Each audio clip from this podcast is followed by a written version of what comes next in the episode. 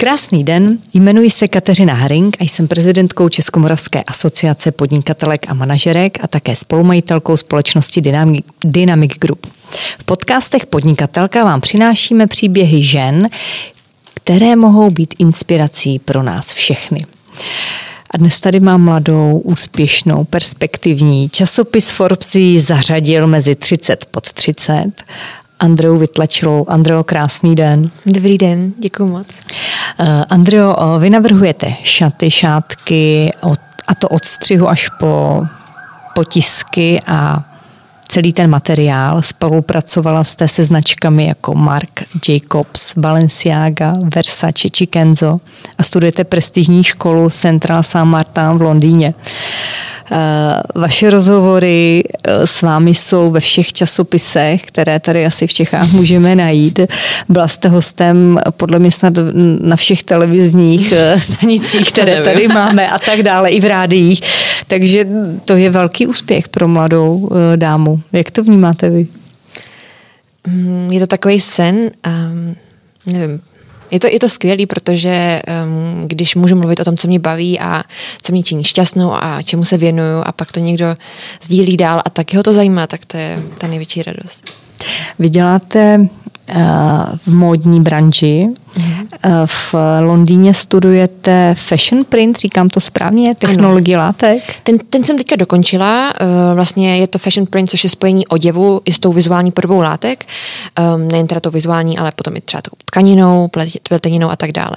Je to vlastně jeden z důvodů, proč jsem na tu školu šla, protože um, je to hodně specifické spojení, že se věnujete jak tomu, jak ty um, struktuře toho oděvu, um, tomu tvaru, tomu střihu, tak i hodně kreslíte. A já jsem taková posedlá kreslením, takže se mi to krásně spojilo a um, bylo to hodně unikátní právě um, i na téhle škole. Mně jenom napadá uh, takové to spojení nomen omen, že, že příjmení je Vytlačilová a, a děláte jakoby f, f, pro ten tisk, tak jako, nebo ne tisk, ten fashion print, tak mi to přišlo takový jako docela příznačné. To už jsem párkrát slyšela, musím říct, jako mě to nikdy nenapadlo, um, protože moje jméno je hrozně dlouhý a hrozně komplikovaný v zahraničí, to asi jako je pochopitelný, ale je pravda, že v Anglii se hodně používá jenom křes, křestní jméno, takže jsem si úplně jako skoro odvykla na to příjmení a pak mě to párkrát někdo řekl a přišlo mi to takový docela vtipný. Jak vám vaše, vaše příjmení v angličtině vyslovují? Většinou ho nevyslovují. Jakože řeknou Andrea a pak ví, anebo jako většinou jsem tam jediná Andrea, takže... Mm. Uvažujete o nějakém, řekněme, uměleckém jméně třeba do budoucna? No, musím říct, že jsem nad tím přemýšlela původně, že jsem si říkala, že až dodělám školu, tak se nad tím jako zamyslím, po, jako že, nějak krystali, že to vykrystalizuje přirozeně, ale pak se to nějak přetvořilo, že jsem vlastně začala pracovat s Klárou Nademlýnskou a jako už potom nebyla moc chvíle, možná ještě to přijde, nevím. Já používám hodně á vé, jako, protože to je prostě jednodušší, ale jako s tím jménem už nic nenadělám. Nikdy nevíte, můžete se dobře vdát. No, teď to poslouchá Pepa. Hm, nevadí. My vás tady v Čechách známe díky vašemu projektu s ilustrovanými šátky, které jsou z hedvábí a z bavlny, které jsou teda nádherné, musím říct. A dá se, dají se objednat na vašem e-shopu.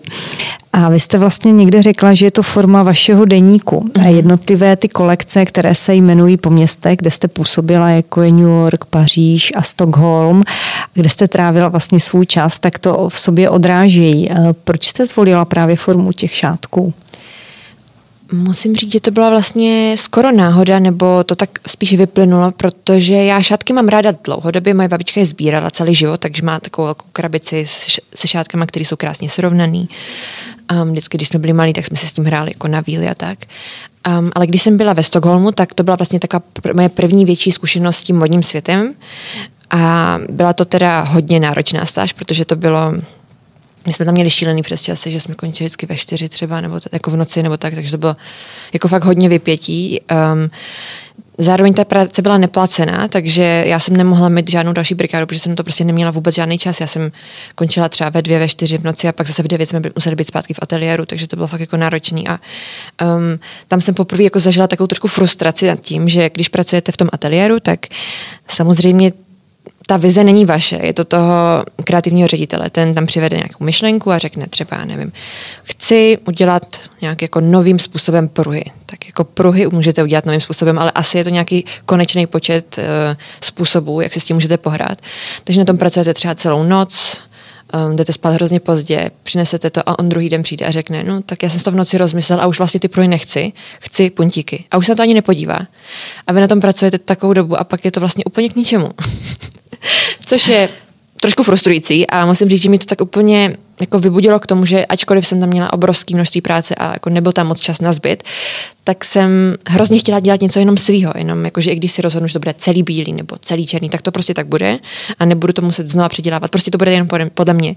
A takže jsem začala víc propojovat, já jsem se hodně věnovala v tu dobu ilustraci, tak jsem začala víc propojovat ten oděv s tou kresbou, ačkoliv to byl můj obor, ale až tam vlastně došlo víc k tomu propojení. A říkala jsem si, že by bylo super dělat něco svýho, ale jako tam jsem neměla ani šicí stroj, takže jsem um, vlastně začala přes ty um, kresby. Myslela jsem si původně, že to bude série ilustrací a nakonec z toho vznikly šátky. Jak si to my lajci můžeme uh, představit? Tak máte myšlenku, vidíte před sebou ten obraz, který bude na tom šátku. Uh, co jdu dělat dál? Jdu někam koupit hedvábí, jak to dostanu, řekněme, z toho, vím, jak se tisknou třeba nějaké tisky na, řekněme, na papír. Jak je to v téhle výrobě? Podobné nebo jiné? Um, podobné asi, podobné. Je to tak, že um, ten návrh nejdřív musí vzniknout úplně od první čárky až úplně po ten poslední finální návrh. Um, to jsou spousty, spousty kreseb. Já většinou použiju jako menší množství těch kreseb, než nakreslím, protože prostě to tak většinou je. Um, snažím se ty věci kreslit nejdřív černobíle, um, aby jsem si vytvořila tu kompozici, potom teprve převádím do barvy. Um, jakmile nakreslím ten návrh, tak um, ho zdigitalizuju. To děláte sama? Tu digitaliz... to dělám sama, do křivek to dáváte sama? Ano, ano. A, takže to skenuju, pak to předělám přesně, jak jste říkala. Um, a vytvoří se vlastně ta digitální verze toho návrhu, který se potom um, vlastně, je to, jsou to reaktivní barvy, ale, pardon, ale je to jako kdyby digitální tisk, se přenese na hedvábí. A pak se to šije. A to taky šiju já, protože... Jak dlouho to trvá? Jako, dobře, je, je myšlenka. Na, na, mm-hmm. Ještě se jdu představit, to docela rychle namalujete. Uh, převést to do těch křivek není tak rychle, nebo... Mm, mm, to už je pak od cviku, jakože to, to už je pak jako manuální... No ale není to za půl hodiny. To ne, to ne, ježišmarja. Ale ani ta kresba není za půl hodiny. Já no, když není, to kreslím, no. tak jako záleží někdy, když jako si vem, mám přesnou představu, co chci udělat, tak to jde poměrně rychle a trvá to třeba dva dny. Když to nejde, nebo nejde, prostě hledám správnou cestu, tak to třeba trvá tři týdny. Jako to, to se nedá vůbec takhle říct. Ale já jsem taková, že když začnu kreslit, tak prostě kreslím, kreslím, kreslím, spím, kreslím, kreslím, kreslím. Takže když je inspirace, tak se tak maká. Kres, no, protože já mám hrozný strach, že mi to uteče, nebo že už to pak mm. jako neuvidím, anebo že, protože když to vidíte, tak to vidíte úplně jasně. A potom jdete mm-hmm. spát a ráno už to není tak jasný. Už je to takový zamlžený a už to... A pak nad tím začnete přemýšlet, jestli to vlastně je dobrý. Ale když to kreslíte, tak vlastně to vytváříte a jste v tom flow. Prostě je to, je to a máte skicář? Kreslíte? Mám spoustu, já kreslím pořád. Nosím pořád sebou kres, uh, skicář a to je vlastně taková moje forma deníku. Já si hodně i píšu deníky. Um, vlastně i ty šátky vznikly jako taková forma deníku, jak jste už říkala. Takže um, pro mě ta vizualita a vlastně ty příběhy i moje nebo zaslechnutý nebo tak jsou hrozně důležitý. Takže máme to v digitálu. Mm-hmm. Pak se to musí převést do té mašiny, která to natiskne na to hedvábí. Obyčejně se nejdřív udělá um, sample, vlastně um, první strike-off, tomu se říká uh-huh. strike-off, to znamená jako první... Vzor. Přesně tak, a tam se ladí uh-huh. barvy, protože um, samozřejmě uh-huh. ty barvy, to je jako to je totální alchymie, to je... Um, pošlete ten samý ten JPEG, když to řeknu třeba takhle, do třech tiskáren a pokaždý to úplně jiný. Uh-huh. Um, takže to se všechno dolaďuje, pokaždý taky i to... Ta gramáž toho hedvábí je jiná, takže podle toho se to ladí, potom, aby byla propustnost těch barev, prostě spousta způsobů, jak se to dá vyladit a doladit tak, jak se to přesně představujete. Občas se třeba stane, že na tom papíře je to nějaký a pak mm-hmm. nakonec je to na ty látce je to trošku jiný, ale nakonec si říkáte, že ty barvy jsou třeba lepší na ty látce, takže um, odkročíte od toho svého původního nápadu a překročíte víc k té látce, protože přece jenom ten papír to je úplně jiná struktura než, než vlákno. A potom se teprve přechází k produkci, takže se tiskne metráž. Kolik se to třeba natiskne? Je to tak, že se tiskne na celou roli toho hedvábí? Takže je tam tak. několik, já nevím, jo, jak se formátují třeba katalogy, nebo to, zase to vezmeme přes ten papír, tak přesně tak je to s tou látkou? V podstatě ano. Ideální je, když využijete maximálně celou šíři ty látky, protože jinak tam máte obrovské množství zbytků a to je samozřejmě za prvý hrozně drahý a za druhý samozřejmě neudržitelný. Takže, takže šíře těch rolí hedvábík, na které jsou šátky devadesát na devadesát, je ten rozměr? Je, šíře toho, té role je sto čtyřicet pět většinou centimetrů. Mm-hmm. To znamená, tak to že je velký odpad. Mm-hmm. Vě- většina látek je sto padesát centimetrů, dvě stě, záleží, jako to je to hrozně individuální, ale u toho tisku je to většinou taky sto čtyřicet pět, jakože u těch digitálních věcí. Potom u těch sítotisků to už je jako jiná věc, ale, ale u, těch, uh, u těch digitálních věcí je to takhle. A, um, takže vy to vlastně poskládáte, poskládáte ty vzory i tak, aby se vám toho spočítalo, aby se to, aby se to hodilo. A pak to vytisknete, rozstříháte, sešijete. Takže to je jako hodně z kroků, který se nezdají, ale zaberou docela dost času. Sešijete? To se... No tak no, se musí... Ne, sešijete, zašijete, jakoby... Ano, ten okraj. Došijete, nebo jak bych to říkala, dokončíte. Já to vždycky říkám jako, že to jako dočistím, nebo... No. Jak velké série jste dělala těch jednotlivých kolekcí? Po kolika kusech třeba, ať si to je představíme? To opravdu hodně rozdílný. Ta první kolekce, to byly čtyři kusy. To jsem vůbec nevěděla, jako jestli to je úplně krok. Úplně mimo. Já když jsem ty šátky začala dělat a začala jsem to lidem říkat, takže jako šátky. Jako nikdo nenosí šátky. Jako dneska nosí lidi šátky hodně. Prostě to bylo jenom o tom, že asi... Bylo období takové možná, ne? Mm, možná, možná, no. A spíš, nebo tak jsme neměli třeba takovou... Já nevím, třeba v Anglii je to úplná tradice, všichni nosí šátky. Jako všichni jdou do Liberty, se koupí si šátek a je to jako normální. Královna nosí šátky. A taky a, klobouky. No, přesně. Tam je taková prostě kultura toho... Mm, jiná. Mm, mm. A je to i takový pěkný, že vlastně, když jdete celá v černé, tak potom si vezmete ten šátek a ten vás tak jako rozzáří. Takže s tím jsem začala s malou sérií a teďka, když vezmu třeba tu novou, um, tak to je čtyřicet kusů. A máte ještě pořád ty vzory, které máte všechny na e-shopu? Nebo? Uh, všechny ne, všechny ne. Některé teďka doskladňuju ještě před Vánocema, um, například třeba velryby, tak ty jsou teďka poměrně dost oblíbené. Je to vždycky takový období, což moc nechápu. Nebo jako... Že letí určité vzory. Uh-huh, určité ale vzory. Jako, je to zvláštní, protože někdy um, se mi třeba ozve já nevím, pět žen na ten jeden konkrétní šátek jeden den a pak se zase neozve. Jakože vůbec to nechápu. Je to nějaký prostě... Ve hvězdách, konstelace. Přesně. Já to mám teda taky uh, tajné favority, musím říct, jo? Takže pak Říkajte, vám řeknu. Vy spolupracujete s Klárou Nademlýnskou. Ano. Vybrala jste si ji, nebo to byla nějaká ano. náhoda, že vás vedly třeba cesty a osudy? Um, byl to sen a zároveň asi i osud. Um, vlastně bylo to po prvním roce, co jsem strávila v Anglii, tak jsem... chtěla trošku okusit i to český prostředí modní, protože přece jenom já jsem šla po střední škole do Anglie, takže jsem nikdy tu českou módu úplně nezažila, že jsem šla vlastně z Gimplu. Um, a chtěla jsem strávit celý léto v Čechách, v Praze ideálně a um, možná se podívat pod ruce nějakému návrháři. A Kláru jsem a mám, měla moc ráda, um, její tvorbu mám moc ráda a chtěla jsem jí nabídnout, jestli by třeba nebylo možnost jako u ní dělat stáž, jako pomáhat jí, nevím, třeba nosit kávu nebo něco. Tak jsem jí napsala a Kláře se to moc líbilo, líbila si moje práce, takže jsme se potkali a neuvěřitelně jsme si sedli a od té doby vlastně spolu spolupracujeme. Já jsem u ní tehdy strávila celý léto, dělala jsem pro ní i nějaký hodně takový pracný um, ruční výšivky, um, takový, takový detaily na šaty, potom jsem vlastně dělala takový pečvorkový záda na, na sako, různý, různý takový hodně ruční věci. A postupně jsme přišli i k, to, že jsem, k tomu, že jsem začala dělat pro ní vzory na látky, vlastně printy a to, to, to děláme doteď. V každé kolekci vlastně něco vytvoříme spolu. Hmm. O čem je vůbec to, studio, to studium vlastně v Londýně? Je to fashion print, technologie látek. Čemu všemu vás tam naučí? Nebo o čem to je, protože spousta lidí se řekne, ano, když je někdo fashion designer, pokud to říkám správně, tak ten navrhuje jakoby ten oděv. Mm-hmm. Ale tohle je přece ještě někam, to jde dál do, do větší hloubky.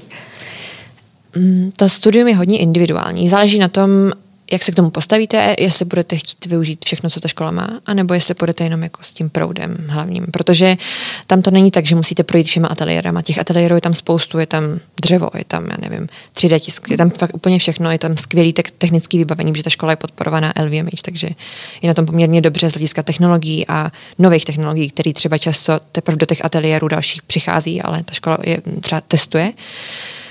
Takže já jsem byla taková že když jsem tam přišla, tak jsem si řekla, jako mám tady teďka nějaký vymezený čas a chci to využít na maximum a chci se naučit na maximum věcí a zkusit věci, které třeba potom už ani nebudu mít možnost nějakým způsobem zkoušet, protože to jsou prostě stroje, které jsou obrovsky nákladný a ne, nekoupíte si stroj, abyste dvakrát za rok něco dělala, jako to, to asi...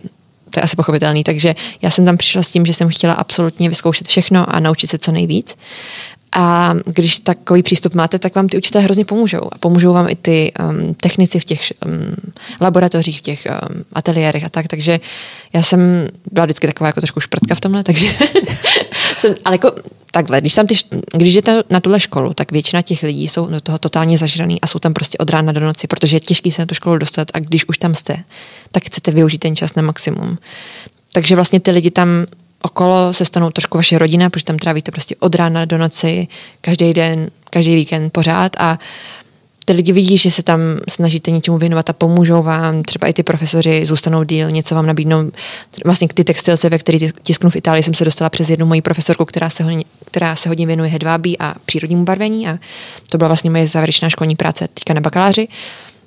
Takže to bych asi jako jinak, kdybych se s ní o tom nebavila a nezačala jsem nějaké věci hledat v knihovně, neřešili jsme to, tak bych jsem se k tomu vůbec nedostala. Takže když už jste tam šla, tak jste viděla, že chcete studovat právě tu technologii těch látek? To ne, to ne. Já když jsem tam šla, tak jsem um, studovala, nebo takhle bych to vysvětlila, když studujete výtvarno um, v zahraničí, myslím, že to je určitě pravidlo v Anglii a ve Francii, myslím, že i v New Yorku, ale nejsem si jistá v jiných zemích, ale musíte studovat, minimálně na naší škole je to povinnost, že musíte studovat nejdřív foundation year. To je vlastně takový nultý, já to říkám jako nultý rok, protože mm-hmm. to se těžko překládá do češtiny. Je to rok, kdy se specializujete nebo zjišťujete, jestli to jako fakt je pro vás. Mm-hmm. A, mm, většinou je to tak, že studujete Foundation Diploma in Art and Design. U nás mm-hmm. ve škole už to bylo Fashion and Textiles, takže jste se specializovala v rámci oděvu a textilí. Mm-hmm. Um, já jsem původně, jako věděla jsem, že chci dělat trošku ten fashion print, ale jako nevěděla jsem, jestli to je přesně ono. A během toho roku jsem se přesvědčila, že to, že to je. Protože můžete studovat třeba jenom dámský nebo nebo můžete studovat jenom tkaní, nebo můžete studovat, já nevím, jenom pletení, nebo mm-hmm. prostě je tam spousta různých cest. Je tenhle, řekněme, uh, nultý ročník sítem, anebo to, mm, jo, je jo. to síto mm-hmm. a zároveň to slouží k tomu, aby vás to nasměrovalo dál v tom studiu? Přesně. Určitě. Že super, ne? Mm-hmm. Jo, jo, bylo to skvělé. Jako já, um, je to takový trošku stresující, protože vy tam přijdete, hlásíte se na ten první rok, přijdete tam, hlásíte se znova, prostě furt procházíte znova těma. Takže potom nultém ročníku se znovu hlásíte. Ano, ano. A není... Takže když jste na tom nuťáku, tak nemáte vůbec jistotu, že tam budete dál, že tam budete studovat toho bakaláře, to, jako, to, to tak není. A ani to tak jako není množstvím těch možných míst, jako tam není taková kapacita, aby ty lidi všichni, kteří jsou v tom nuťáku, pak mohli studovat, že nás potom v tom oboru bylo šestnáct. Takže jako to by vůbec nesedělo. To není moc. No, takže... Jako já jsem ráda, protože jako já to vždycky říkám babičce, že já když jsem přišla do toho foundation, tak jsem si říkala, to je tak šílený, jakože bylo to hrozně moc, ale teď zpětně si říkám, ty já jsem měla takového volného času, chodila jsem ještě líst na stěnu, prostě měla jsem takového, jako, že jsem si fakt užívala ten studentský život a potom postupně to už jenom jakože přežíváte. Takže kolik hodin denně trávíte, když jste v té škole? Jako skoro všechno, akorát potom jdu třeba učit jogu, protože to je, to je jako v podstatě moje brigáda.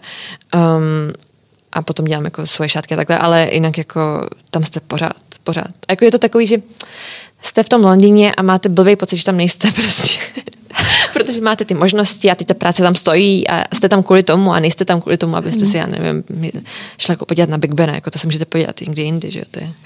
O víkendu? Mm, o víkendu ne. ne. O víkendu jsou volné ty stroje, kdy? No, no, jakože o víkendu je to takový čas, kdy můžete dohnat něco, nebo já nevím, prostě já mám ráda prac. Jako, když jste, když jste během semestru tam, tak jako tam není jako všední den, víkend. Jako... Když děláte, co vás baví, tak to není práce, že? No, no, no. Vy jste dokončila magisterské studium, že jo? Bakalářské. Bakalářské, pardon. A budu teďka navazovat na magisterské. Teď jste vlastně v tom magisterském. Přesně tak. A to končíte příští rok? Uh, ne, rok přes a půl. Příští, přes, jakoby dvacet dva. Máte už plány, co potom? Zůstanete tam?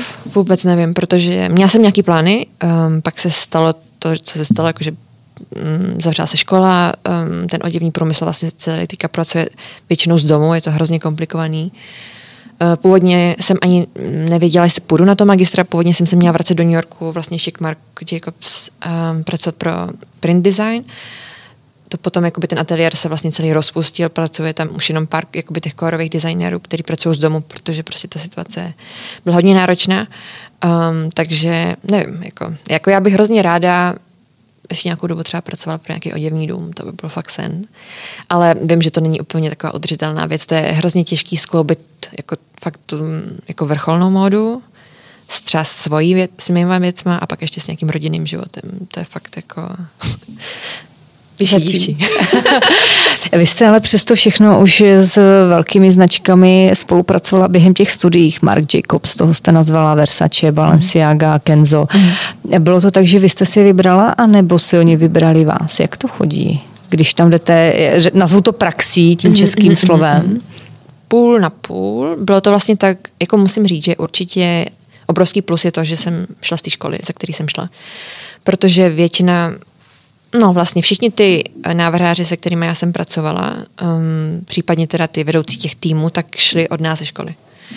Což jako je poměrně velký procento lidí v tom oděvním průmyslu právě pochází ze C S M, což je skvělý, protože jako dává to velkou výhodu, protože ty lidi se pak vracejí zpátky na tu svoji alma mater a tam hledají lidi, kteří by zase pozvali do toho týmu, takže já jsem si vysnila trošičku to Acne původně, um, tam jsem se přihlásila, protože se naše profesorka nám řekla, že nikoho hledají, takže jsem tam poslala um, životopis a portfolio, pak jsme měli nějaký pohovory na dálku, to bylo taky uprostřed dokončování projektu, prostě šílený, ale dopadlo to dobře a pak jsem vlastně si našla toho Marka. Já jsem chtěla jít hrozně do Ameriky, chtěla jsem ideálně zkusit opravdu rozdílný prostředí. Chtěla jsem odejít z Londýna, um, nechtěla jsem dělat praxi v Anglii, protože jako přece jenom to prostředí, jako ne, že bych to tam neměla ráda, tam to miluju, ale prostě to prostředí už mám trošku ošahaný a chtěla jsem jít někam jinam. Chtěla jsem jít určitě do Paříže, chtěla jsem jít um, do Ameriky a chtěla jsem jít ještě někam, já nevím, kamkoliv jinam. Takže to začalo tím, že jsem šla do Stockholmu, pak jsem šla do toho New Yorku a pak jsem byla v Paříži, což bylo úplně dokonalý. Normálně... Um, Jak dlouho jste tam byla třeba? Jak dlouho jste um, takovou praxi? Půl roku před... většinou, půl hmm. roku, pět měsíců záleželo um, podle toho, jak jsem měla vlastně ty kontrakty v těch dalších firmách. Já jsem vlastně šla úplně jako fakt z firmy do, do firmy, neměla jsem ani, já nevím, třeba týden předtím, mezi tím, což bylo jako docela šílený vzhledem k těm časovým posunům. Protože já jsem, vždycky, když jsem přiletěla do nějakého města, tak jako já nejsem vůbec takovýhle typ člověka, ale když jsem tam přiletěla, tak jsem ještě ten den šla do práce a pak jsem se teprve ubytovala večer. Takže jakoby do Ameriky jsem přiletěla přes noc, pak jsem šla do ty práce poprvý, první den a pak jsem teprve šla jakože se ubytovat a všechno říkám, pane bože, to bylo úplně, jako teď zpětně si říkám docela... Co svěří taková velká známá značka uh, studence nebo studentovi, přestože prestižní školy? Co vám nechají udělat? Kolik vám dají svobody? Um, asi v závislosti na tom, co jim předvedete. Já jsem jim ukázala portfolio, ukázala jsem jim, co, na čem pracuju. V závislosti na tom oni mi řekli, co, co chystají, co by se jim hodilo. Um, takže když jsem tam poprvé přišla, tak mi dali takový jako drobný úkoly, který souvisely trošku s tím, co jsem dělala. A já jsem byla jako hodně urputná a prostě jsem to vždycky dodělala a hrozně mi na tom záleželo a byly to věci, které mě prostě děsně bavily, takže pak jsem dostala větší zodpovědnost, větší, větší, větší, až postupně jsem pak dělala i ty věci na přehlídku. Jakože v případě třeba Acne, když jsem tam nastoupila, tak jsem tam nastoupila hnedka a to si myslím, že jsem měla obrovský štěstí právě v tom přístupu té firmy, že jsem tam nastoupila a nastoupila jsem tam jako kdyby normální člen týmu. Nebylo to vůbec, že bych začala jako s nějakýma drobnými věcmi, ale hnedka jsem pracovala na těch věcech do kolekce a do toho. Což bylo Co opravdu... to bylo třeba? Já nevím, úplně všechno, to jako veškerý, veškerý vizuální podoby, tam jsem šla na print design, tak veškerý vizuálno, jako když se podíváte na kolekce Acne Studios, tak já nevím, všechno, kde je barva, vzor, tak to jsme dělali my, jakože úplně od... Vybírání třeba těch jednotlivých odstínů, když se jo, jo, když je zarání, tak tohle bude žlutý, tak vy musíte vybrat správnou žlutou. Přesně, no a to je docela, že jsou že Pantone katalogy, takže to se prostě tři hodiny se prochází odstíny o žlutý, aby se došla přesná, přesná žlutá. No ale jedno je, když je Pantone na, na papíru natištěný, ne, druhá jsou, věc je, jsou, když jsou i konton, tisknete... koton, jakože bavlněný, mm-hmm. bavlněný mm-hmm. takový ty stripy, ale tak samozřejmě to je jako individuální, protože každá potom textilka má svoje jakoby laboratoře, že jo, kde mají svoje lab dips, takže oni posílají zase svoje, svoje spektrum, je to prostě... Jako je to, ještě navíc co Acne bylo udělané, takže ona je napůl ve Stockholmu, napůl v Paříži. Což jako jsem zažila poprvé a vůbec nechápu, jak tohle může fungovat, protože hodně těch um, rozhodnutí fungovalo přes Skype, což teďka jako zase všichni zjišťujeme, že asi funguje, ale um, ten ateliér vlastně z Paříže se každý čtrnáct dní vracel do Stockholmu a byly různý meetingy a tak dále, takže my jsme často rozhodovali jako ty barvy přes ten display, to se jako dost těžko rozhoduje, protože každý ten monitor to samozřejmě zkresluje. Není nakalibrovaný. Přesně tak, takže mm. to bylo jako takový trošku komplikovanější, ale zase to byl jako zážitek z toho, že jsme vlastně žili ve dvou jako státech současně.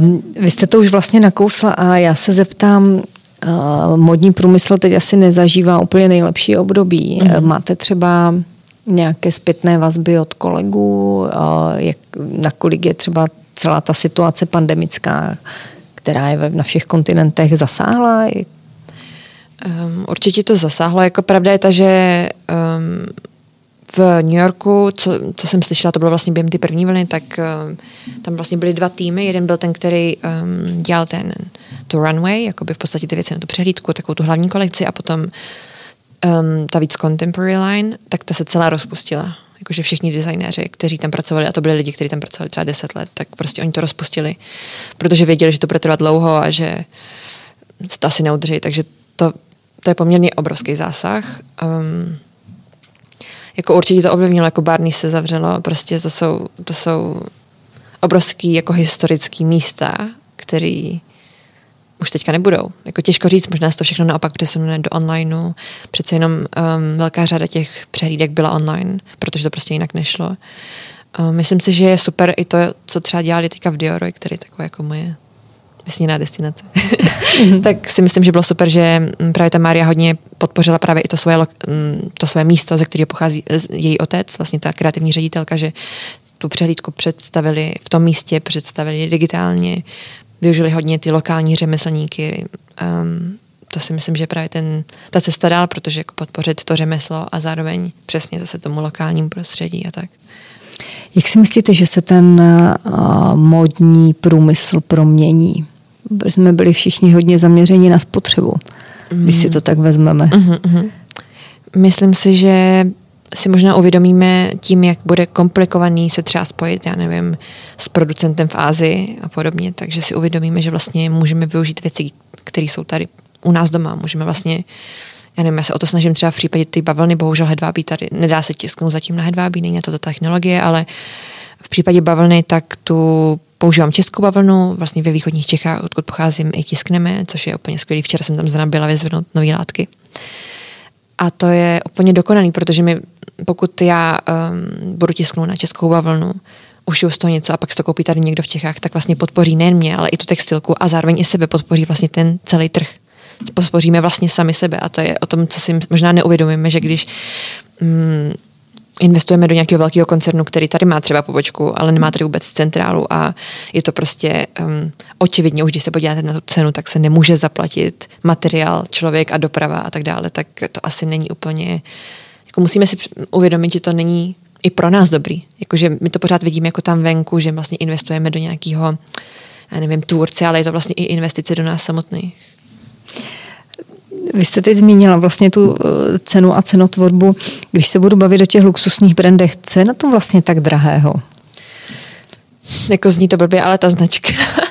Je to tak, že ten oděvní dům, jako to, ten oděvní dům je několika patrový, obrovský, je to obrovský tým lidí, kteří se tomu věnují. Takže když se podíváte třeba nevím, na nějakou sukni, tak to není jenom ten člověk, který to navrhl, potom ten střihač, který to vystřihal, který vytvořil ten střih, potom ten technický designér, který vytvořil technickou kresbu, ale jsou to i lidi z marketingu, kteří ho potom um, prodali, jsou to potom i lidi uh, ze sample roomu, kteří ho ušili.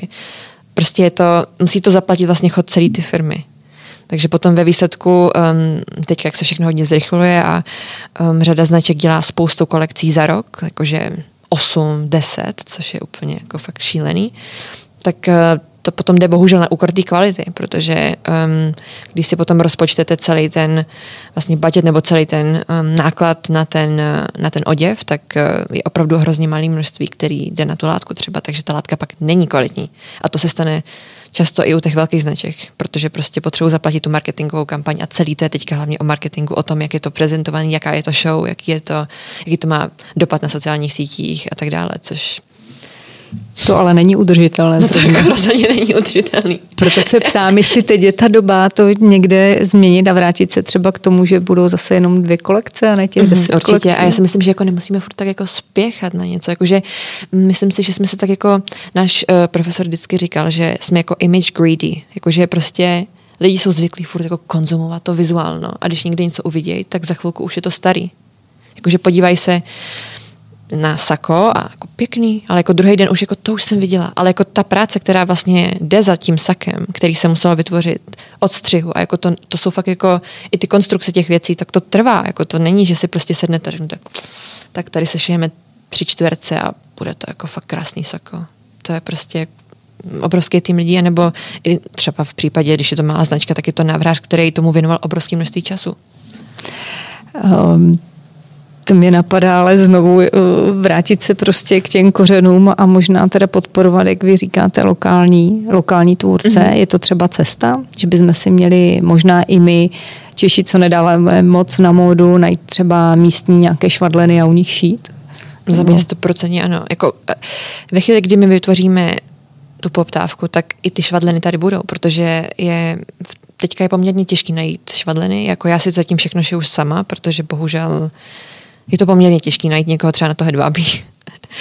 Um, ale ve chvíli, kdy my to vlastně budeme vyhledávat, tak, tak bude větší snaha i těch mladších lidí třeba se tomu věnovat, protože um, v tom třeba nevidí takový potenciál teďka v tuhle chvíli, což je škoda.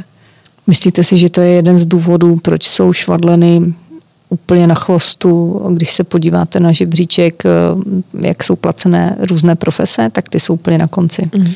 A já si myslím, že právě to je i to, že my...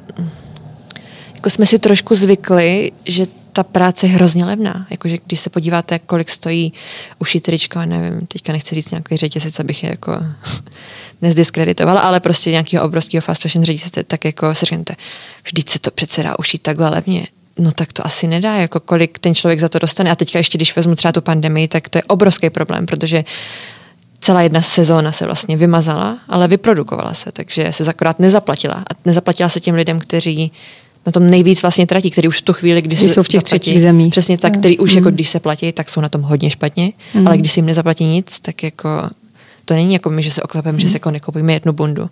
Jako. Když se ještě vrátím k těm švadlenám, jak jsou třeba drahé tyhle služby v Londýně nebo v New Yorku nebo v těch velkých městech, pokud vůbec tam takový tailoring, nebo jak se tomu říká správně, je a existuje? Tak je jako, to luxusní služba, předpokládám. Ano, ale jako třeba v New Yorku, tak tam je prostě minimal wage, minimální mzda, mm-hmm. takže od toho se to odvíjí a ta je poměrně vysoká. Jakože já, když jsme tam byli, tak jsme měli jakože jednu z těch malých měst, ale jako já jsem se tím byla schopna zaplatit nájem, ve kterém jsem teda v podstatě nebyla nikdy. V rámci té praxe, přesně ta tak. Praxe byla placená. Ano, ta byla placená, mm-hmm. díky bohu, mm-hmm. protože jako New York bych asi nedala už. Mm-hmm. Jakože Stockholm byl hodně drahý, mm-hmm. to jsem fakt jako žila jako studentský život nad padesátou, jako to fakt, to už jakože asi bych zdala nedala půl roku, tak jakože to.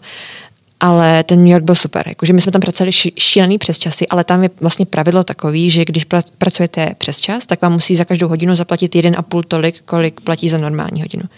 Takže my, když jsme potom pracovali v podstatě non-stop, každý víkend, až do přehlídky jsme vlastně tři měsíce pracovali úplně v kuse, tak jsme si docela dost vydělali, což bylo super, předtím jsem vlastně zaplatila potom ty šátky a celý se to tak jako uzavřelo, že jsem si mohla vlastně i vytvořit ty věci.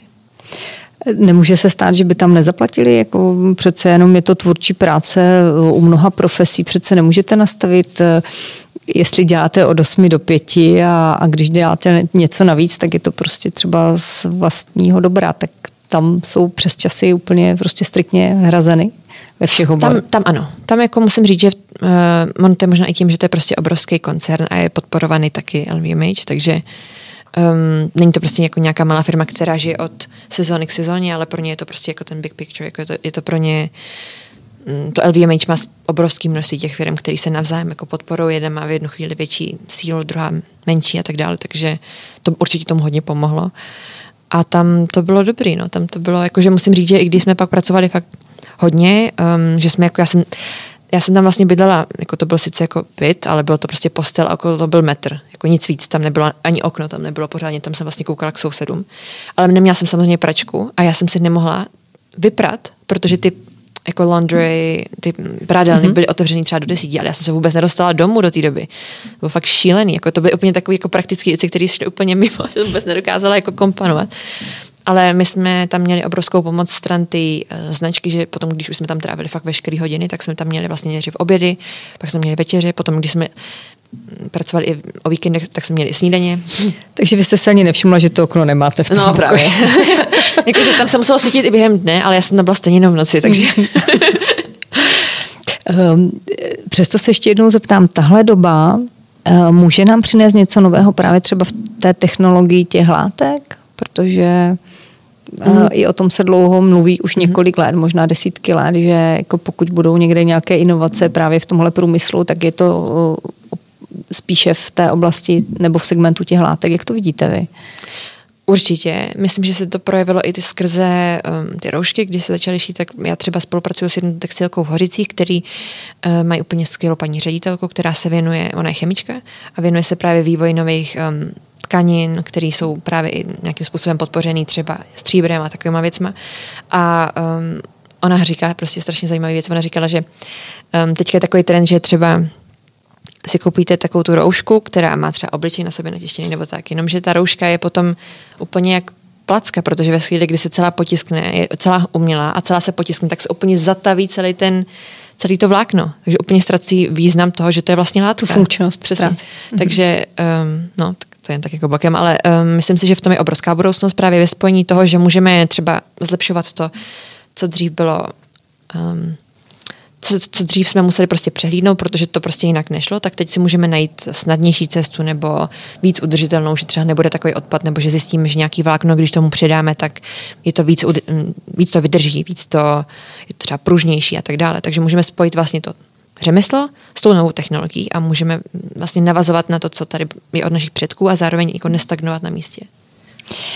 Vy se hodně věnujete právě i tomu, o, už jsme se bavili o té podpoře těch lokálních, řekněme, řemesel tady v Čechách. Vy se věnujete hodně i modrotisku. Co vás mm. na tom modrotisku tak baví?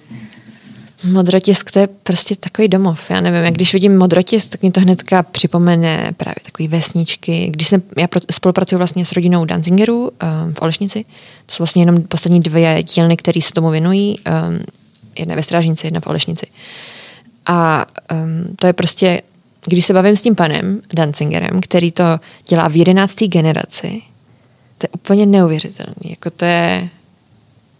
To je prostě skvělý. A když on ještě tak mluví o tom a říká, jako, že když, když tomu um, jako přičichnu, tak jako nejdřív říká, ježišmarja, tak táta to dělá, jako mně se to nechce. Ale potom se v něm probudilo to, že vlastně on má tu povinnost, protože když to neudělá on, tak potom to skončí s jeho generací.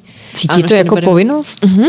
Jako a, odkaz předků? Ale jako baví ho to, protože on tomu propad a vidí v tom tu alchymii, protože prostě si to míchá a barví si to sám. On to dělá celý sám. To je prostě šílený. A dělá to v těch starých technologiích, dělá to v těch starých kádích, v těch starých mandlech a ve všem, takže... To musí být hodně uh, pracné, náročné na i časově. Určitě taky, no. Jo, t- no, pan, pan Danzinger vždycky říkal, že jakože jediný, kdy se mu jako moc nechce, je, že vždycky v neděli večer to musí jít rozmíchat. A to se mu jako nechce moc jít. Ale že to pak jako překoná, rozmíchá to a zase v pondělí to je dobrý. Mají uh, děti, které budou pokračovat té tradici? Mají, mají. Uh, má, má syna. Tak jsem se ho ptala, jako jestli... A on říkal, no, tak ještě má čas, ještě má čas. Kromě... Jako pro ženu to asi je docela náročná, jako fyzická práce. Ale... Tak když je to v rodině a jsou na to dva, tak se vždycky to jo, lépe táhne. To určitě. Kromě toho modrotisku byste experimentovala i s dalšími tradičními technologiemi pro barvení těch látek, které, mm-hmm. vás, které vás třeba chytly za srdce a líbily se vám. Já jsem hodně propadla tomu přírodnímu barvení. Bylo to skoro náhodou, když jsem byla v New Yorku, tak jsem byla na jedné přednášce, myslím, že to bylo o pralesech a tam právě ta paní povídala, že se dá barvit avokádovýma peckama, tak mě to úplně tak jako zaujalo a myslela jsem si původně jako naivně, že to bude třeba zelená. Tak je to světle růžová. To je zajímavé. Mě to úplně nadchlo, já jsem hnedka volala babičce, to bylo, nevím, jakože ona už byla noc a já říkám, babi, babi, prosím tě, začni sbírat avokádové pecky. A ona, ježiš, proč? No tak začala je sbírat, pak jsem na to úplně zapomněla a když jsem se vrátila z New Yorku, tak jsem přišla k ní a teď tam na parapetu byly úplně vyschlý ty pecky a byly úplně rudý. Říkám, tyjo, to je tak fascinující. Tak jsem s nima začala barvit a asi jsem měla takový trošku jako štěstí začátečníka, protože jsem barvila třeba se pěti peckama, což jako normálně jich musíte mít mnohem, mnohem víc a úplně nádherně to chytlo. A zkoušel jste to doma? Uh-huh, uh-huh. Normálně to vyvařit. Jako to je, u toho přírodního barvení tam jako nepotřebujete moc jako nějaký alchymie, protože to prostě tak se to dřív dělalo. Jako tak nedělala se to v pračce a pak bylo barvené. Dělala jsem to ve vaně, máme trošku růžovou vanu. Mamka je z toho nadšená. A, a pak jsem začala sbírat vlastně pecky. Já jsem chtěla, že se mi vlastně blížila ta závěrečná práce do školy, tak jsem chtěla se trošku oskoušet, jestli to zvládnu celý nabarvit přírodně, aniž by to vypadalo takový jako ezo, takový jakože hnědá, béžová, jakože to na první pohled třeba nebude znát. Takže jsem začala sbírat ty avokádové pecky, sbíralo to veškerý moje okolí, prostě babička, kamarádky, pak jsem vlastně chodila i do restaurací v Londýně, kde vždycky jsem přišla, tam měli celý bedny těch pecek. Um, jakože všude ty pecky jsem pak sušila, že jo, to bylo obrovský, obrovský množství pecek. A postupně jsem přišla ještě i k okvětním lístkům, k levanduli, um, k kurkum, je taková klasika, k zelí prostě. A tam už ty barvy jsou potom standardní, jak jsme zvyklí. Přesně. Mm-hmm. Jakože třeba zelí může... Jako, to je hrozně individuální, protože u těch přírodních barvení je to tak, že když změníte pH, tak se hnedka změní i ta barva. Takže když třeba tam nalejte vincentku, nebo tam dáte hořčík, vápník, takový ty tablety, tak se hnedka změní ta barva.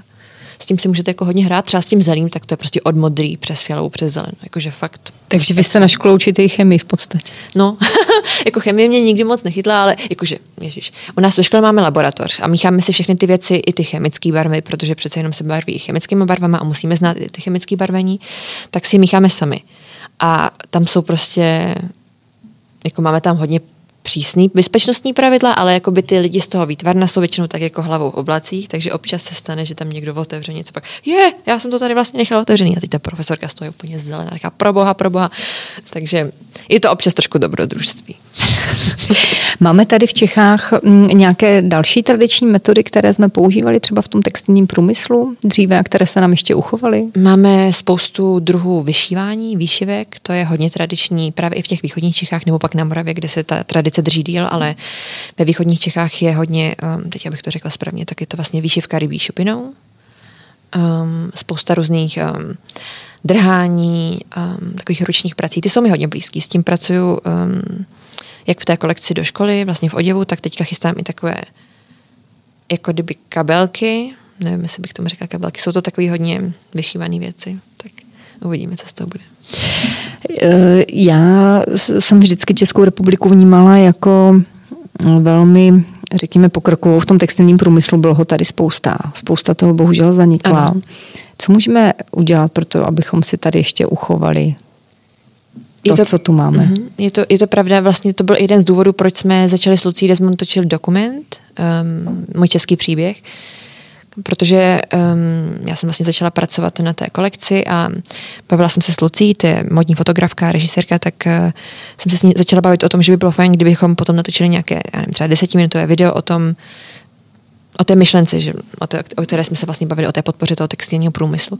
A čím víc jsme se o tom začali bavit, tak jsme um, nacházeli další a další témata a um, zapisovali jsme si další lidi, se kterými bychom mohli mluvit o tom. A, a až z toho vznikl vlastně dokument. Um, chtěli jsme, ten dokument, ten cíl toho dokumentu je ten, abychom nejenže ukázali vlastně to, že je možný odejít prostě, já nevím, do zahraničí za svým snem a jít studovat na nějakou školu, kde třeba se vám to zdá, že je to absolutně nemožný, ale zároveň i si uvědomit to, že tady máme to řemeslo, máme tady tu tradici a můžeme ji podpořit, protože teďka je taková hranice, kdy to buď zanikne a přesune se všechno do Číny, anebo si uvědomíme, že to tady máme a naopak to podpoříme, že um, to budeme vyhledávat, budeme to kupovat, budeme se o tom bavit a budeme třeba i um, ten textil nějak víc oslavovat. Takže um, kvůli tomu vznikl ten dokument. Měl jít ven teďka na konci října, ale myslíme, že asi počkáme na jaro, protože teď se to trošku zkomplikovalo. Ale bohužel kvůli celé té komplikované situaci um, jsme museli i to investovat hlavně z našich kapes, což bylo poměrně náročné, takže teďka budeme spouštět hiditovou kampaň, abychom ještě zaplatili vlastně zvukaře a mohli jsme ten film dokončit. Umíme s tím vůbec pracovat tady s těmi věcmi, které se nám uchovaly, třeba ty krajky, konec konců paličkování mm-hmm. a tak dále. To jsou všechno náročné časově mm-hmm. aktivity, které pak samozřejmě se promítnou do ceny. Mm-hmm. Někdy se mně zdá, že třeba i ty trendy už nejsou jakoby v tom nosit tyhle věci, tak... Já si myslím, že tyhle věci jsou... Mm, nesmrtelný.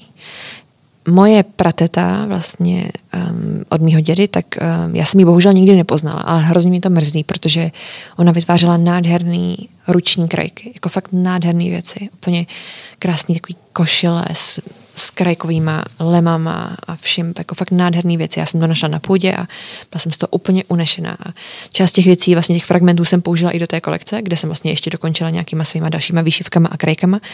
A já si myslím, že tyhle věci, i kdybychom použili třeba nějaký fragmenty toho, tak se vždycky dají zakomponovat. Je to vlastně grafická podoba nebo grafický vizuál, který můžeme, stejně jako když máme puntíkatý sako, tak můžeme do límečku zakomponovat tu, tu krajku a hnedka i ta krajka, že vlastně je v ní obrovské množství času a práce, tak už tím neseme ten příběh dál. A to si myslím, že je krásný. Jakože každý ten oděv, který vlastníme, má nějaký příběh nebo máme k němu nějaký vztah, že jsme si ho koupili třeba na promoci, nebo že někdo měl narozeniny, nebo že já nevím. Nepůsobí právě ta krajka trochu staromodně? Nejsou já myslím, trendy. Že vůbec. Krajka může být jakože docela i svůdná. No, já se ptám spíš na to, jestli to tak není vnímáno, řekněme, nějakým většinovým proudem. Já jsem hodně zkreslená, mně se krajka líbí. Takže já nevím, jako mně se, mně se líbí, když je na tom vidět to řemeslo, ta ruka. Vlastně to, že to není třeba pravidelný, ale je tam vidět, že je to organický, že to vznikalo, že někdo na tom pracoval prostě nějakou dobu, pak musel to odložit a pak znova na tom pracovala. Je tam vidět vlastně i ten zub toho času. Nevím, Poznáte nevím, to? Takhle? Tak jak to vidět, tom mluvíte, tak... je, je to vidět, tak když, když, když um, jdete někam a vidíte, že tam je strojová krajka, tak vidíte, že je absolutně pravidelná, bez chybičky, stejná. To vidíte, všechny že, očka stejné. Přesně, to vidíte, že to asi nedělal člověk. Mm. Jako, nechci nějak podceňovat lidskou ruku, ale mm, vlastně i ta nepravidelnost a taková ta organičnost toho, tak to je na tom to krásný.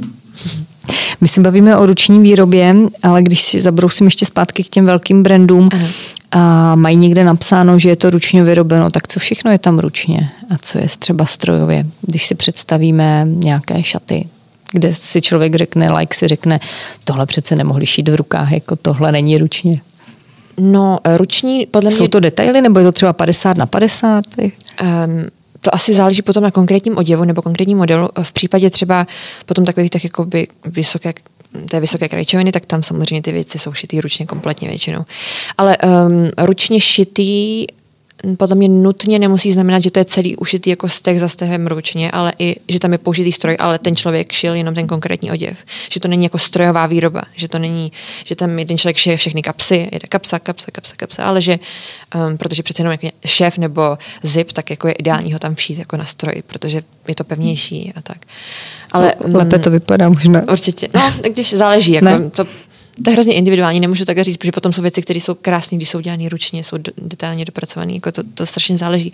Ale když jsem byla právě třeba v tom New Yorku, tak tam jsem dělala jeden oděv, který vlastně měl na sobě přišitý takový, ono to vypadá jako peří, ale bylo to vlastně organzo, jakoby z hedvábné organzy takový kvítky, který jsem pak rozstříhala na takový malinký lístečky a ty jsem našívala jeden po druhým mm-hmm. na ten oděv. Ale to jsou večerní šaty, kde ano, jako to je jsou, to umělecké dílo. Ano, a to jsou jako šaty třeba na černý koberec, to není jako... Jako může si to někdo koupit, ale nechci podceňovat nějak jako ten trh.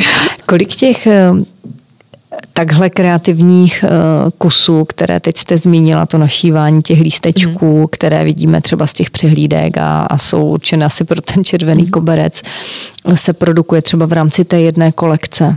Protože je to, že jo, je to vždycky něco, řekněme nějaký ten znak toho návrháře, jsou to zapamatovatelné oděvy asi po jednom kuse, tak třeba v té kolekci kolik on toho takového má, co na my lajci vnímáme jako nenositelné na běžném životě. Většinou to funguje tak, že když se vytváří kolekce, tak se vytváří takzvaný showpieces, to jsou vlastně oděvy, které nesou tu myšlenku té kolekce, na, můžou mít třeba obrovský ramena, obrovský obrovskou sukni, kterou jako normálně byste nenesli, ale um, na té přehlídce nebo na tom mole to přinese tu myšlenku a zaujme to. Přece jenom je to jakoby i marketing. Potom tyhle ty oděvy se většinou používají na červený koberec, na focení, anebo do showroomu, do obchodu a tak dále. Um, z celé této ty kolekce se potom vyberou konkrétní modely, které se zkomercializují, takže se převedou Upraví vlastně se. do té konfekce, přesně tak. Už nejsou tak široké rukávy, přesně. tak široké sukně, přesně. těžké. Je to vlastně v závislosti na tom, jak na to reagují nákupčí, jak na to reaguje trh, jak na to reaguje investor a tak dále. To jsou fakt jako takový biznesový meetingy, které tím procházejí, je to jako velmi nekreativní tohleto.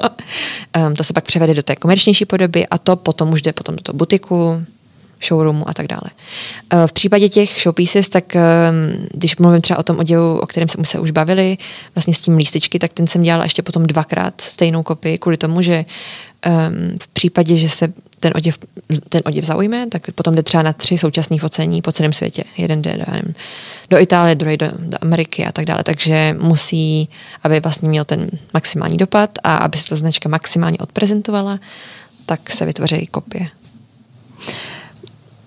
Takže těch showpieces je poměrně dost. Vlastně ta archi- ten, mm-hmm. každá ta značka má svůj archiv. Vlastně Marc Jacobs má obrovský archiv v New Jersey.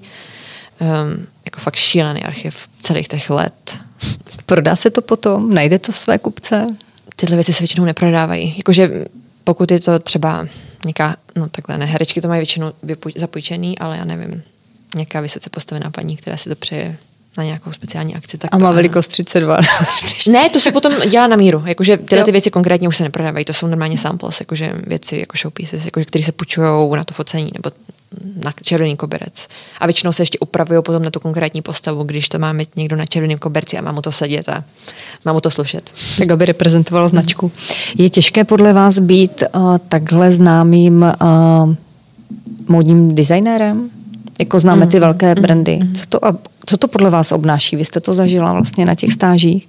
Já si myslím, že být kreativní ředitel je obrovský tlak. Jakože obrovský tlak. No já si to představuji tak, že on se zamyslí, no to teď jako hodně to zjednoduším, že se zamyslí, podívá se, teď ho to napadne, protože určitě, jak vy jste říkala, že to vidíte, ten vzor toho šátku, tak vy vidíte třeba ty šaty, jak budou vypadat, jaká je to silueta, jakou to má barvu, musí vytvořit samozřejmě několik, aby to byla ta kolekce, že jo, nevím kolik těch kusů, no a pak se to prostě, pak to třeba namaluje, no a pak se na to vytvoří střiha, je to, ne?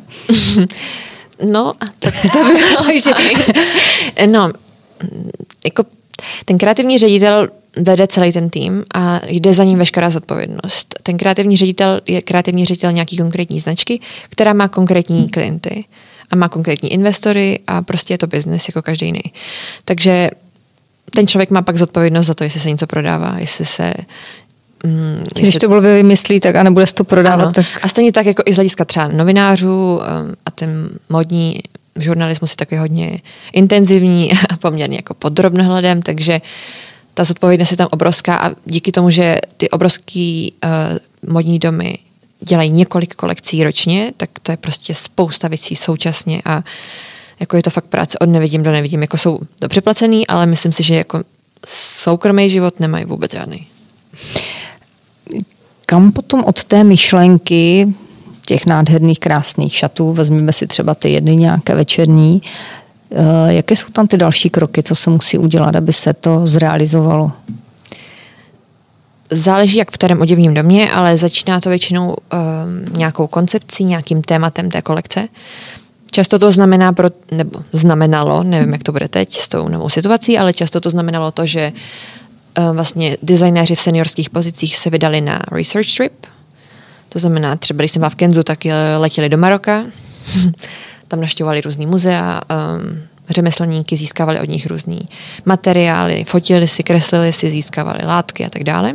Pak se vrátili, my jsme dělali mezi tím vlastně um, rešerše v knihovnách, v muzeích a tak dále. Pak se to všechno vlastně přineslo a procházelo se skrze to. Ten kreativní ředitel plus potom ty ředitele jednotlivých divizí, třeba dámského, pánského a tak dále, vybrali, co je zaujalo a podle toho se vlastně vybral pár linek, pár příběhů, tomu se vždycky říká stories, který se nasledovali a který se rozvíjeli někam dál. Znamenalo to potom, že byly třeba tři hlavní příběhy a ty se předaly oddělení kabelek, oddělení dětského oblečení, oddělení dě- dámského printu a tak dále. Um, na základě toho um, my jsme vytvořili návrhy um, na to téma, nebo já nevím, třeba i konkrétní střih. Ten se předal tomu návrháři, tomu hlavnímu návrháři, ten to rozhodl, jestli ano, nebo jestli se mu to líbí, nebo jestli se to má nějak rozvinout. Um, pak se to předalo vlastně střihačce, která to převedla do střihu. Um, pak se to ušilo v sample roomu, což je vlastně vzorkovna. Vzor. Nebo... A navzoruje se to, nebo vyvzoruje se. Vytvoří se vlastně ten první mm-hmm. jako prototyp, ten první, pak jich je třeba ještě další deset, než se dostane k tomu, a pak to třeba ani nefunguje, takže se to zahodí. Um, a potom záleží, jestli je tam jako, kolik je tam pozic, může tam být ještě technický designér, to, to záleží, jak je ten dům strukturizovaný. Um, přidá se k tomu ten print, a pak um, se to odprezentuje na přehlídce ideálně a pak to teprve jde do produkce, takže to je docela dlouhý proces. To je tak půl roku možná, ne? Uh-huh. A proto vlastně ty většina těch věcí se dělá hodně dopředu, protože i ty dodací lhuty třeba z textilek jsou třeba šest týdnů. Kdo teda udává ty trendy? Někdy to působí tak, že vši, uh, někdy to působí tak, že právě ty velké domy to v něčem mají třeba podobné, že jako zrovna letí nějaká ta barva, tak mm-hmm. kde to je? Nebo že zrovna jdou ty pruhy, jak jste říkala, mm-hmm. nebo zrovna jako je to květinkové období. Tak v případě, jako já musím říct, že teda trendy nemusím, přijde mi to hodně pomíjivý a zbytečně to akorát nastartovává celý ten šílen, celý tohle šílenství okolo těch kolekcí a množství těch kolekcí. Ale v případě třeba těch barev, tak tam dává hodně velkou tam dělá hodně velkou roli to Pantone, protože oni samozřejmě vždycky vynesou tu jako barvu roku. Um, na základě nějaký selekce se potom predefinuje, um, množ, predefinuje vlastně barevná paleta. To se taky dělá všechno docela analyticky, že se vychází z toho, co tam bylo, co tam nebylo, co, jaká byla reakce klientů a tak dále. Takže to je poměrně analytická věc. A na základě toho vlastně vychází z těch barev um, ty kreativní týmy. Je z toho cesta ven, když je to takový kolos a vlastně se tam točí tolik peněz, neřídit se těmi trendy? Um, já si myslím, že je důležité si držet toho, co, čemu každý věříme, protože nemůžete nikdy něco předstírat nebo dělat jenom, protože to dělá někdo taky. Musíte, nebo já se, tomu tak, já se tím řídím, že dělám to, co mě baví a co si myslím, že je fakt správně a za čím si sto procent stojím. Takže pokud si stojím za tím, že udělám perfektní sako a udělám třeba tři střihy za rok, a fakt na tím budu pracovat a má to potom odezvu, tak proč ne? Jako nemusíme dělat čtyři kolekce, ani dvě, můžeme dělat jednu za celý rok. Takže za to můžeme my lidi, kteří pořád chceme něco nového. Já si myslím, a... že to je trošku i tím, že jak dřív tady nebylo nic, tak pak najednou toho bylo hrozně moc. A my jsme si zvykli, že toho může být hodně a že můžeme mít něco novýho a zase něco novýho a vezmeme si něco jednou a rozpadne se to, ale to nevadí. Koupím si zase něco levného znova a koupím si to třikrát. A v Londýně a v New Yorku a v Paříži to tak není? Uh... Jako více dbají je. Na nějaký, jako řekněme, svůj styl, kterým jedou třeba ty ženy, které se oblíkají v tom zahraničí. Um. Že nepodléhají tolik těm trendům? Myslím si, že trendům podléhají taky, ale asi mají větší takovou trošku možná odvahu, že mm, v Londýně je hodně takových trhů s mm, kreativní módou nebo showroom a tak jako ma- malých návrhářů. A často, a tak já jsem hodně, to se těžko říká, protože já jsem prostě v prostředí, kde ty lidi to hodně podporujou a u nás ve škole jsou lidi i profesoři, kteří mají prostě, koup, narazí na nějakého tvůrce na Instagramu a podpoří a koupí si něco od něj. Prostě ty lidi to hodně podporují, ale já jsem hrozně v tom prostředí, který je vůči tomu hrozně podporující, takže to těžko asi zhodnotit. Ale myslím si, že všeobecně třeba v tom anglosaském prostředí je hodně inklinace právě k tomu um, k tomu printu, těm, že jako, jak jsem říkala už v té Anglii, tak tam je velká tradice v rámci Liberty, Liberties, který dělali a vždycky vlastně pracují na kolekcích, které se promítnou jak do oděvu, tak potom třeba i do home dekoru a takových věcí, takže um, a ta, tam je obrovská tradice v tom tisku, vlastně i třeba Zika Asher, nebo tak, tak ten se projevil hodně právě i v tom anglosaském prostředí, díky, díky tomu, že tam byla podpora tohohle. Ale občas se to mění, ne? Jednou letí ty puntíky, jednou ty proužky. To jo, to jsou ale ty spíš trendy, asi si, si myslím, že bychom měli třeba vědět, co nám sluší, nebo v čem se cítíme dobře, než že bychom jako všichni nosí puntíky, jako necítím se v tom dobře, ale taky si teda koupím nějaký ty puntíky. Protože to letí. Protože jako abych nebyla jediná, která ho nenosí, no tak naopak můžete být jediná, která ho nenosí, jako to přece není špatně. Aha. Co teda dělat, aby jsme nebyli jak ovce v tomhle? Mm-hmm. Asi nenechat se strhnout ničím, ani třeba nějakým myšlenkovým, názorovým směrem. Prostě informovat se, číst si o nějakých věcech, sledovat filmy, sledovat, knížky, sledovat uh, výstavy, číst knížky a prostě vytvářet si ten názor sami a dělat si to podle sebe. A potom myslím si, že je hodně málo lidí, kteří jako mění se to číslo, ale je hodně málo lidí, kteří prostě se rozhodnou, tohle se mi líbí a toho člověka já podpořím. Hodně tak jako podlíháme tomu, jako jestli ho sleduje hodně lidí, jestli, jestli ho zná moje známá, jestli ta už od něj třeba něco má. Je, je málo lidí, kteří mají takovýto sebevědomí na to, aby si řekli, mně se líbí tady ta paní, která dělá nádherný, nádherný náušnice. Moc lidí nezná, ale ty náušnice jsou fakt nádherný a úplně krásně by mě tady slušely, tak si je koupím. A, a zrovna podpořím. Nejsou z pravýho zlata. Přesně, ale jsou, mm-hmm. já nevím, ta paní je třeba dělá ručně a jsou mm-hmm. um, z keramiky nebo já nevím, z čehokoliv. Teď jsem teda jako trošku vypadla z té otázky další, ale ne, ne, nevadí. Když byste chtěla ženě poradit, aby si vytvořila svůj další, svůj vlastní styl, co by měla udělat? Jako měla by se teda sama poznat, to je jasný, co jí asi sluší, to se předpokládá. A co by ještě měla udělat? Jak se nejlépe pozná? Co jí třeba... Někdy máte dojem, že vám něco sluší a pak zjistíte, že a okolí vám říká nesluší, ale vy se v tom dobře cítíte, tak kde je ta cesta? Že určitě je lepší, když se v tom vy cítíte dobře, než abyste se oblékali něco, co vám řeknou všichni, že vám hrozně sluší, ale vy se v tom vůbec necítíte, protože potom podle toho budete měnit i svoji post, postavení, sezení, chování, všechno. To, to hrozně spolu souvisí, protože šaty jako dělají člověka. A myslím si, že styl nebo... Mm, styl, dobře, je věc, která je proměnlivá a je to úplně přirozený. Stejně jako se vám mění názory, že máte asi trošičku jiný názor ve dvaceti, ve třiceti a pak třeba, když je vám šedesát, tak to je naprosto přirozený, že se ty věci proměňují. A myslím si, že možná bychom měli být víc takový se nebát. Jakože často třeba slyším od kamarádky, jako, ty, mě by se tak, jako, já bych se toho oblíká, ale jako trošku se na to jako necítím. Trošku se konzervativní stydím. Pořád tady.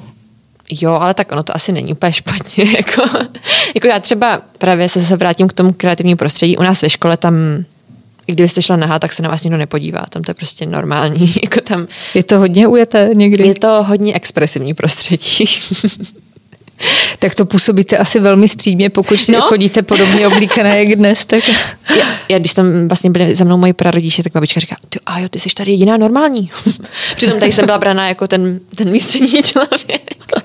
Ne, tak jako to, to je prostě, jako tak m, z té školy vyšli lidi jako Stella McCartney nebo Alexander McQueen, tak to jsou prostě lidi, kteří jsou um, obrovsky kreativní a vytvořili za sebou celý em, empéru, em, Im, imperium. Empire, pardon. Imperium. Ale tomu bychom rozuměli. Uh, umíte vy osobně třeba háčkovat, plést? Uh-huh, uh-huh, umím, umím. To mě učila babička a já to mám hrozně ráda, tyhle ty věci. Pletení, háčkování, vyšívání, hodně vyšívání, to, to mě baví. Um, ruční krajka, ty věci. Já mám docela trpělivost na tyhle věci, že... Hmm. Um, Mě to prostě baví. Jako mám ráda, když to vzniká. Vím, že to trvá dlouho, vím, že některé věci trvají dlouho, ale potom to za to stojí. A je to takový, myslím, že je super, když máme trošičku tu zručnost a můžeme si třeba ušít, já nevím, ušít tričko třeba nebo uplíst šálu. Máte čas na to? Šít si něco na sobě? Sebe? Ne. A kamarádům, známým? No... Mamce se snažím občas, i na ní teda trošku jako, je to těžký, teďka je to hodně, tím, že si většinu těch věcí dělám sama, ona mi hodně pomáhá, vlastně i babička, babička žehlí šátky a tak, takže je to takový jako family business. Ale um, tím, že toho je teďka opravdu hodně a je a škola, je hodně projektů, na kterých pracuju, tak um, na to moc nezbývá čas. Na co se u vás můžeme ještě těšit, kromě těch šátků? Třeba co plánujete, na, pokud to můžete prozradit? Určitě. Tady v Čechách. Um, už jsem trošku naťukala to, že se teďka budu věnovat i doplňkům. Um, budou to takové hodně osobní kabelky. Asi to nebudu říkat úplně do detailu, ale brzo mm-hmm. to budu odhalovat. Um, bude to hodně vycházet z řemesla, z výšivek a takových věcí. A potom určitě... Um, Oděvy. Oděv je, jako, vždycky se mě někdo ptá, jestli se chce věnovat oděvu. Říkám, no oděv je moje, můj hlavní obor, moje náplň, ale jenom se doteď nějak moc nefiltroval ven, ale bylo to jenom skrze třeba školní věci, protože um, ven, ven šly spíš ty šátky. Ten tisk, vlastně ta tvorba, která souvisí přímo s tou technologií těch látek. Mm, mm, mm, přesně tak, vlastně propojení těch věcí skrze šátky, skrze oděvy a skrze i ty kabelky. Ale do budoucna se tomu nevyhýbáte, dělat to komplexně od hlavy až po paty. Určitě ne, jako to, to je v tom je ta největší svoboda, to, to je to, proč jsem to chtěla dělat a proč mě to hrozně baví, že vytvoříte něco z absolutního nic, nejste omezená ničím, můžete dělat cokoliv, úplně cokoliv. Najdete si látku, můžete si ji utkat, natisknout prostě od první nitky. To je vlastně věc, která až vlastně v tom Stockholmu mi teprve došla, když jsem pracovala na věcech, které šly potom na tu přehlídku. Ono trvá nějakou dobu, než to dostane do toho butiku. A když jsem byla v Paříži, tak jsme šli do Acne Studios se podívat a ty tam visely na tom ramínku ty věci, které jsem kreslila. Což je prostě... Jaký to byl pocit? To je úplně skvělý. Jakože ještě úplně v jiném státě. Jako já nevím, lidem to bude připadat asi normálně, ale mně to přišlo úplně fascinující. A teď já jsem tam přišla, že já jsem, já jezdím všude na kole, tak taková rozlítaná. Jako nebyla jsem úplně prostě cílová skupina. Jakože asi finančně i toho, toho butiku, tak jsem tam tak stoupila, jak se mi tak jako podívali a teď já jsem tam úplně byla v sedmém nebi, protože tam prostě byly věci, které byly nejdřív myšlenka, pak byla pak to byla kresba na papíře, pak to bylo na počítači a najednou to je na ramínku. Vnímala jste to jako úspěch? Asi jo. Prostě to, to bylo obrovský štěstí, já jsem to byla tak šťastná. Určitě vás toho čeká ještě hodně. Jaké máte sny a touhy? Je, já sním hodně vysoko. Já mám velký sny, protože si říkám, že vždycky můžu ustoupit, vždycky můžu um, si říct, že nakonec to bylo super, protože těch kroků je tam spousta. Um, já už jsem to říkala asi několikrát, ale hrozně ráda bych, um, nebo to je takový ten nesplnitelný sen, nesplnitelný sen, ale hrozně ráda bych někdy nějaký čas trávila v Dioru. Třeba, já nevím, klidně měsíc, třeba pět let. Je těžké se tam dostat? Jo, ano, ale... Vybírají jako... si oni? Uh-huh. Vybírají. Přímo a... na školách, nebo je to ještě o, to, o něčem jiném? Um, tak je to určitě o dobrým načasování, protože většinou těch, většina těch kontraktů v těch oděvních domech je na dva roky, což jsou vlastně čtyři sezóny. Um, protože ty lidi jsou většinou tak vyždímaný, že ho chtějí někam jinam. Tak vypracovitá jste, podle toho, co poslouchám, tak toho jo, se nemusíte... Že, věřím, že když uh, pracujete v nějakém oděvním domě, protože když jdete do nějakého oděvního domu, tak ta vizualita tojí značky nemusí nutně korelovat s tím, co vy děláte, protože vy se prostě přizpůsobíte tomu stylu té značky.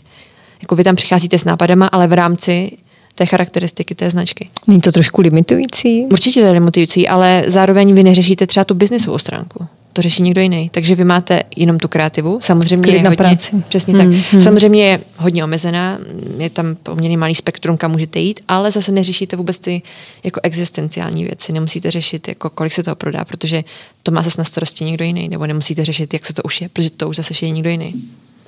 Kromě toho Dioru, kdo vás ještě inspiruje z těch známých jmen? Já jsem... Mám ráda hodně nový tvůrce, mám ráda i lidi od nás ze školy, který nedávno dokončili nebo, nebo skončili. Mám ráda G U M H E O, to je vlastně korejská návrhářka, studovala ten obor, co já. Mám, ráda, mám hodně ráda Alice Temperley, ta taky studovala u nás, Fashion Print. Um, spoustu návrhářů. Sáru, Sáru Barton taky u Alexandra McQueena mám ráda. Mám ráda hodně návrháře, který dbají na ten koncept, na to řemeslo, na spra- zpracování. Kdo si myslíte, že z těch známých jmén, teď to vezmu historicky, tady zanechal největší odkaz? To se asi takhle nedá říct. Nedá. Myslím, že těch, že těch jmén je několik. Určitě to bude Coco Chanel, určitě to bude Alexander McQueen, bude to Vivienne Westwood, bude to Dior, bude to Givenchy, bude to Balenciaga. To prostě každý z těch větších jmén, nebo vlastně i z těch Couturiérů. Byl couturiér z nějakého důvodu, protože něco změnil, něco přinesl. A to se ukáže vždycky až asi zpětně. Myslíte si, že je těžké pro o, razit s vlastní značkou v dnešní době, kdy je jich tolik a taková spousta? Určitě je mnohem těžší získat pozornost um, vůči té práci, které děláte, kterou děláte. A to myslím, že nesouvisí jenom třeba s oděvem, ale může to být třeba i s knížkou. Ale zároveň... tomu můžou, pardon, pomoct právě ty nové, řekněme, kanály, jako je třeba Instagram, přesně, sociální jsem, sítě. To jsem zrovna chtěla dodat, že zároveň máme mnohem snazší cestu dostat tu svoji práci ven. Jako můžete něco vytvořit, sami si to vyfotit a dáte to na Instagram a už to může vidět spousta, spousta lidí. Dřív to muselo projít časopisem. Muselo to projít tou redakcí, jestli se rozhodnou to vůbec dát do toho časopisu, jestli to vyfotí, jestli to tam pak zase další nějakou dobu, než to vytisklo, takže asi nevím. Jako myslím, že to je podobný. Jako zase jsou jiný těžkosti, které musíme překročit nebo najít cestu. Tak ale vy jste mladá, perspektivní, takže vy máte všechno před sebou. Uh, Uvidíme. Já jsem o tom přesvědčena. Vy jste v jednom rozhovoru řekla, že jste posedlá disciplínou. Jak se to projevuje? Um, já potřebuju režim, protože většina těch věcí, které dělám, jsou hodně časově náročný, takže když jsem třeba byla v tom New Yorku a pracovala jsem zároveň na těch svých šátcích, tak jsem musela přesně vidět, že musím vstát v šest hodin, musím se jít pak proběhnout, potom jdu do práce a tak dále. Prostě potřebuju přesně takovýhle ty věci. Um, jinak jsem pak, um, jinak zapadnu do toho, že potom hrozně málo spím.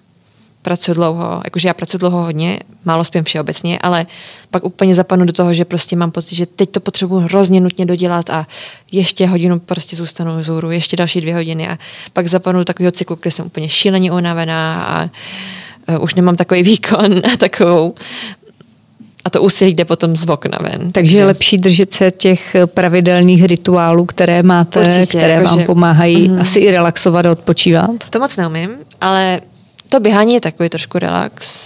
Je to super. Jako já hodně učím tu jogu, ale když tu jogu učíte, tak to je něco jiného, než když ji cvičíte sami. Takže to je pro mě super v tom, že jsem zase s dalšíma jinýma lidma, se kterýma můžu, nejsou vůbec to oboru, můžu s nima komunikovat a pro ně je ta joga prostě uvolnění a uklidnění a já jim to můžu předat, což je skvělý. Ale určitě, jako odpočinek je hrozně důležitý, ale prostě někdy v tom kreativním je to tak, že někdy toho je hrozně moc a někdy tam není nic.